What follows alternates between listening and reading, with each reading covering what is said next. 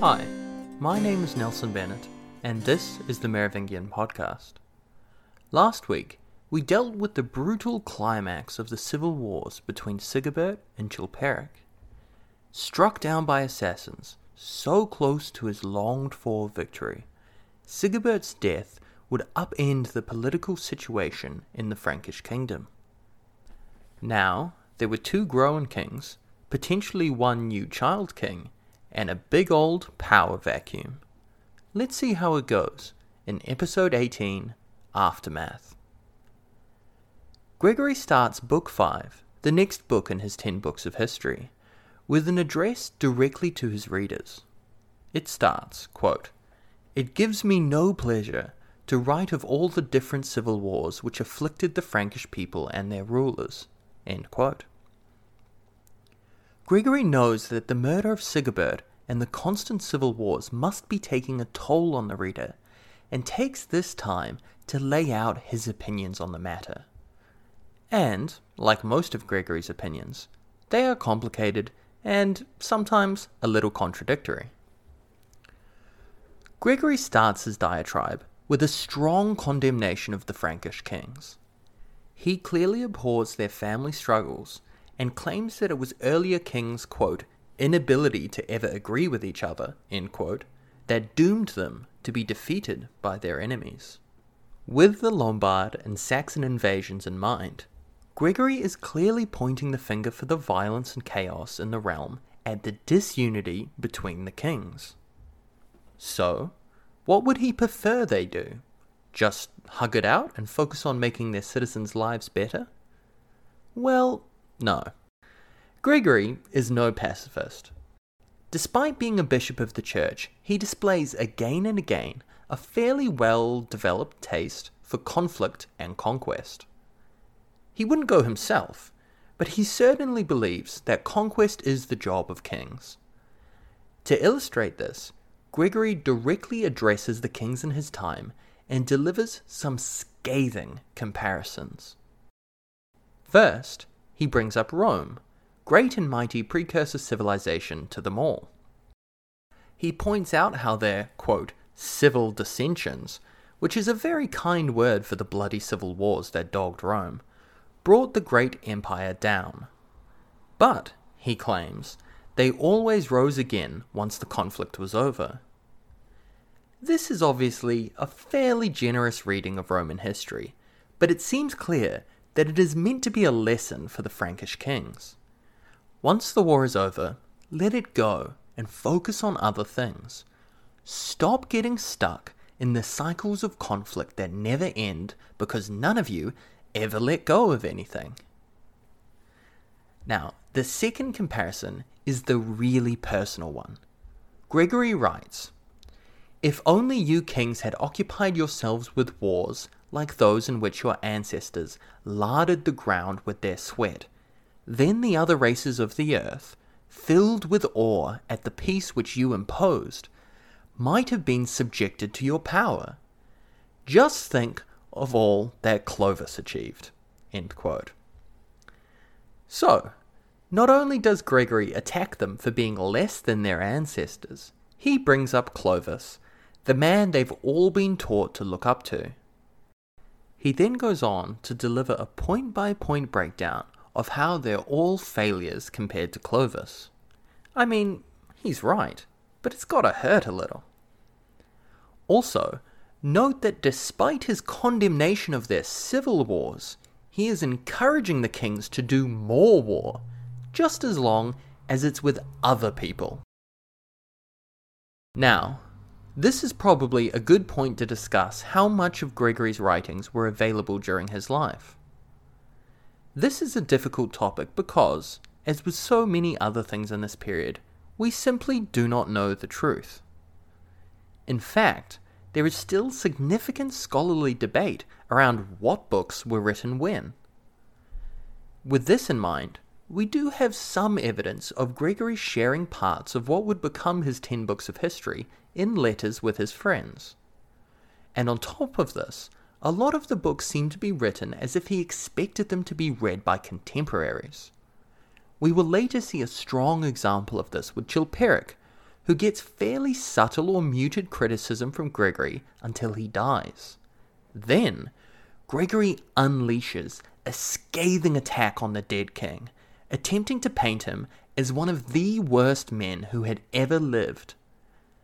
These kinds of details suggest Gregory's work might have been somewhat available, and that he worked with the political dangers of what he was writing in mind. So, there is a non zero chance that these rather personal attacks on the kings that we are now reading might have actually ended up in the hands of one of those kings. Anyway, after Gregory is done fawning over Clovis, he delivers a particularly interesting section that consists, almost entirely, of angry rhetorical questions. And he seems genuinely angry here, perhaps a reflection of the frustration he felt at watching the devastation caused by these greedy kings. The section is as follows What are you trying to do? You have everything you want. Your homes are full of luxuries. There are vast supplies of wine, grain, and oil in your storehouses, and in your treasuries the gold and silver are piled high. Only one thing is lacking you cannot keep peace, and therefore you do not know the grace of God. Why do you all keep stealing from each other? Why do you always want something which someone else possesses? I beg you to listen to the words of the Apostle. But if you bite and devour one another, take heed that ye be not consumed one of another. Even in simply repeating his words, it's hard to keep the frustration out of my voice. Gregory doesn't actually quote Bible verses all that often, and when he does, it's usually when he's trying to teach you something. Gregory wants more than to express his frustration to the reader here. He really is trying to underline the lesson expressed in that line from Galatians. If you keep fighting, you'll become used to it and never stop. And he's right, though no one would listen. The whole spiel, of which there is plenty more, is a cry of a desperate man who feels frustrated at the state of his world. It's more than just a man who is sick of war, it's a bishop who feels it's his duty to stop this conflict for the good of his flock, but no one will listen to him. It's probably a frustration many bishops of the time felt. Think about St. Germanus, Bishop of Paris, trying desperately and bluntly to warn Sigebert in the previous episode. If you're a bishop in this period, your job is to prevent conflict and act as a mediator.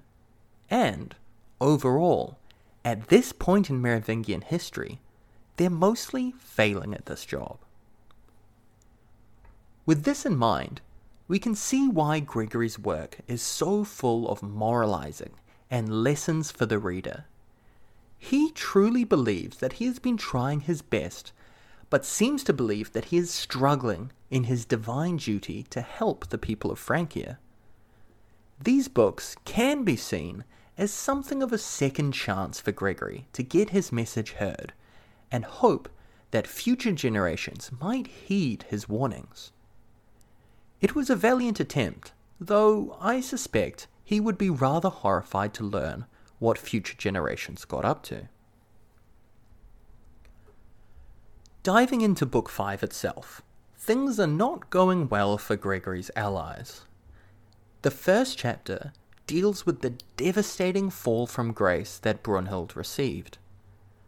Now, I know I've built up Brunhild a lot so far in this series, and I promise some of her badass stuff is coming, but she is still young relatively new to Francia and new to politics in this period. Her move to Paris shows she's still in Sigebert's inner circle and thus likely wielding some power, but she hasn't yet learned to extend her power out past that of her king. She's still been operating under Sigebert's shadow. And she's going to have to learn how to fend for herself if she's going to survive. Unfortunately, the lessons she's about to receive are cruel and horrifying.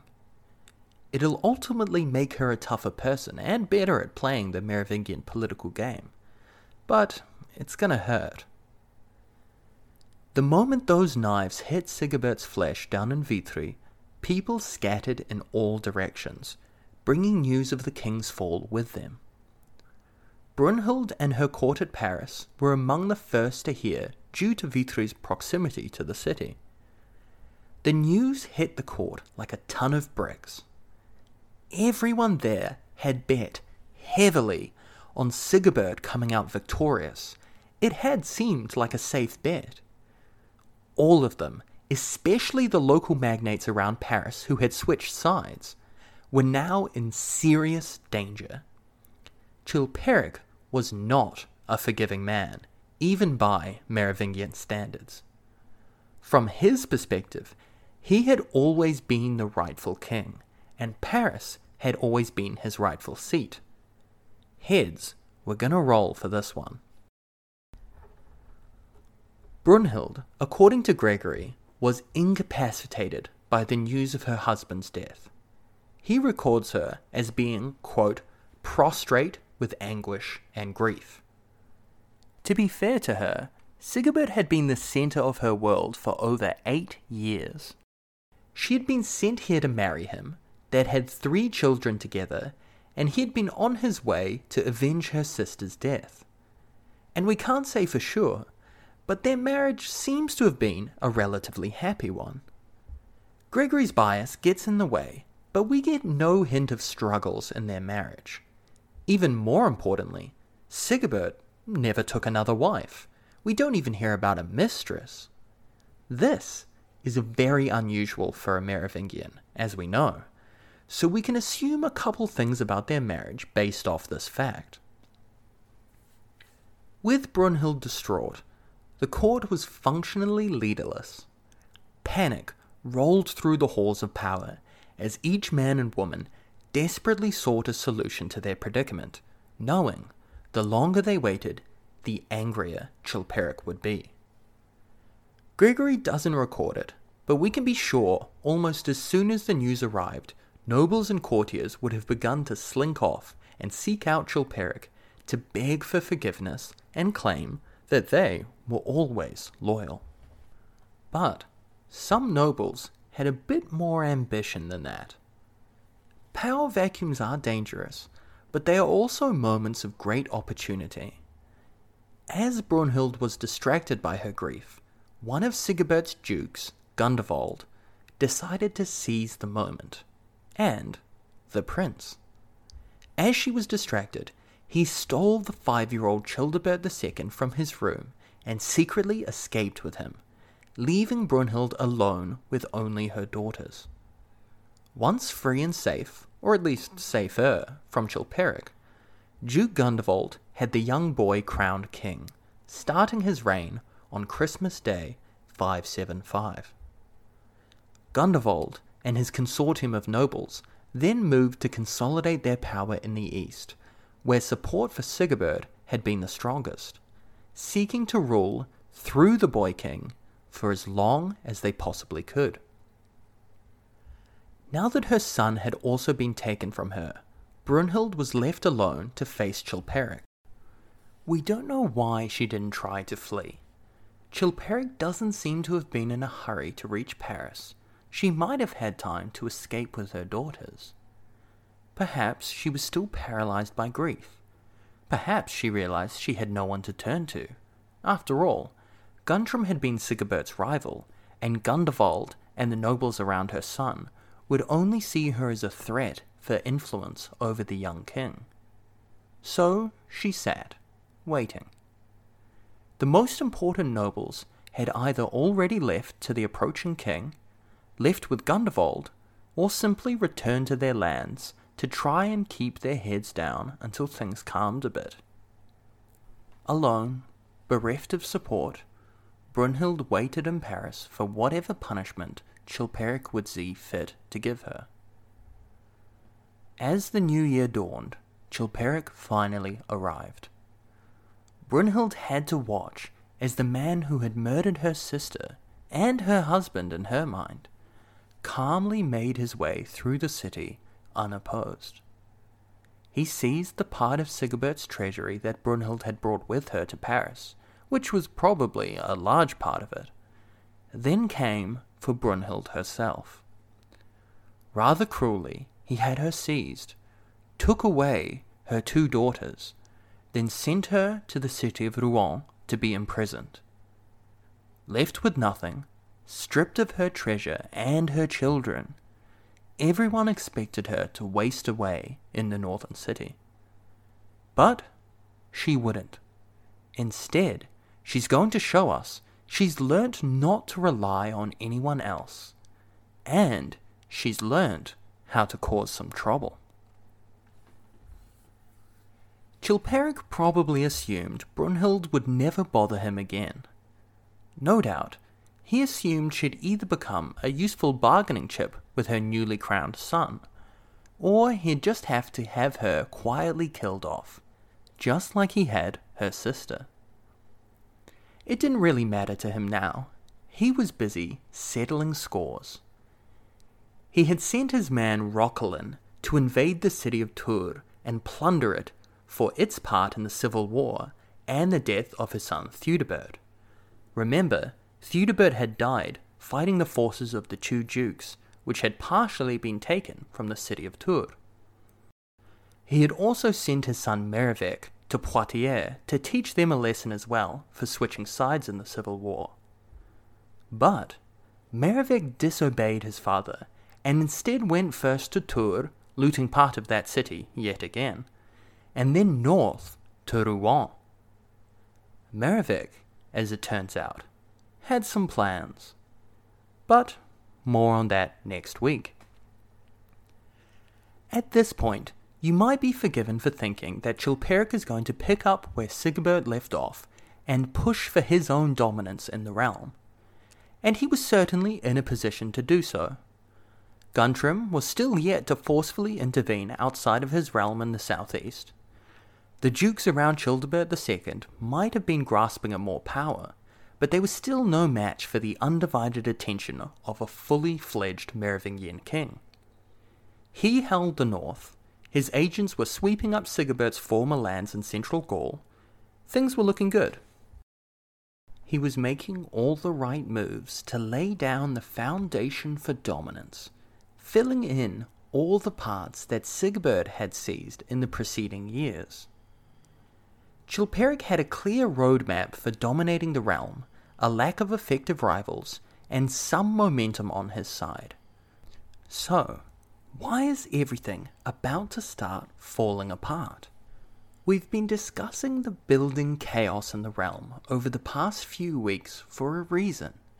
It's not going to simply go away. Like all transitions of power, there was too much uncertainty, too much opportunity. Chilperic will fail to unseat Childebert II. He's going to be too busy trying to hold on to what he's already got.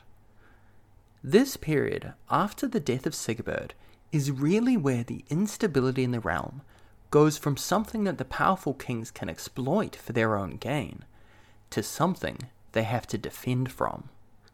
This is a crucial shift. As Gregory pointed out in the start of this chapter, the Merovingian kings of this time are not the same brutal, hungry conquerors that their ancestors were. And if this Gallo Roman bishop can see that, that means the rest of the realm can too. Suddenly, people were waking up to the realization that the Merovingian kings weren't as scary as they once were. And if the threat of force and reprisals aren't going to keep people in line, the Merovingian state had little left to fall back on. As we've covered before, there isn't a whole lot of legitimacy to spare. Things are going to get worse before they get better. And it is worth noting, without Sigebert, there was no competent military king left. Chilperic had placed himself in the middle of Merovingian politics, but that also meant that anyone who wanted a slice of the power pie now only really had one target. Could he hold on to what he'd managed to seize? Well, things are going to get a bit complicated. So, over the next few weeks, instead of following the story as Gregory lays it out, we're going to break up the narrative and follow the journeys of the individuals who are about to make Chilperic's life hell. These will happen on all three levels the international, the national, and the local, and each of them are going to pose unique problems for Chilperic. We'll track these stories one by one, but I'll try and remind you each time that all of these things are actually happening all at once. The unexpected circumstances that surround Sigebert's death are about to push the chaos that has been building into gear as everyone scrambles to snatch at whatever chance they have to undermine Chilperic. The shoe is about to be firmly on the other foot. We'll start next week with the tale of Merovech and Brunhild. See you then.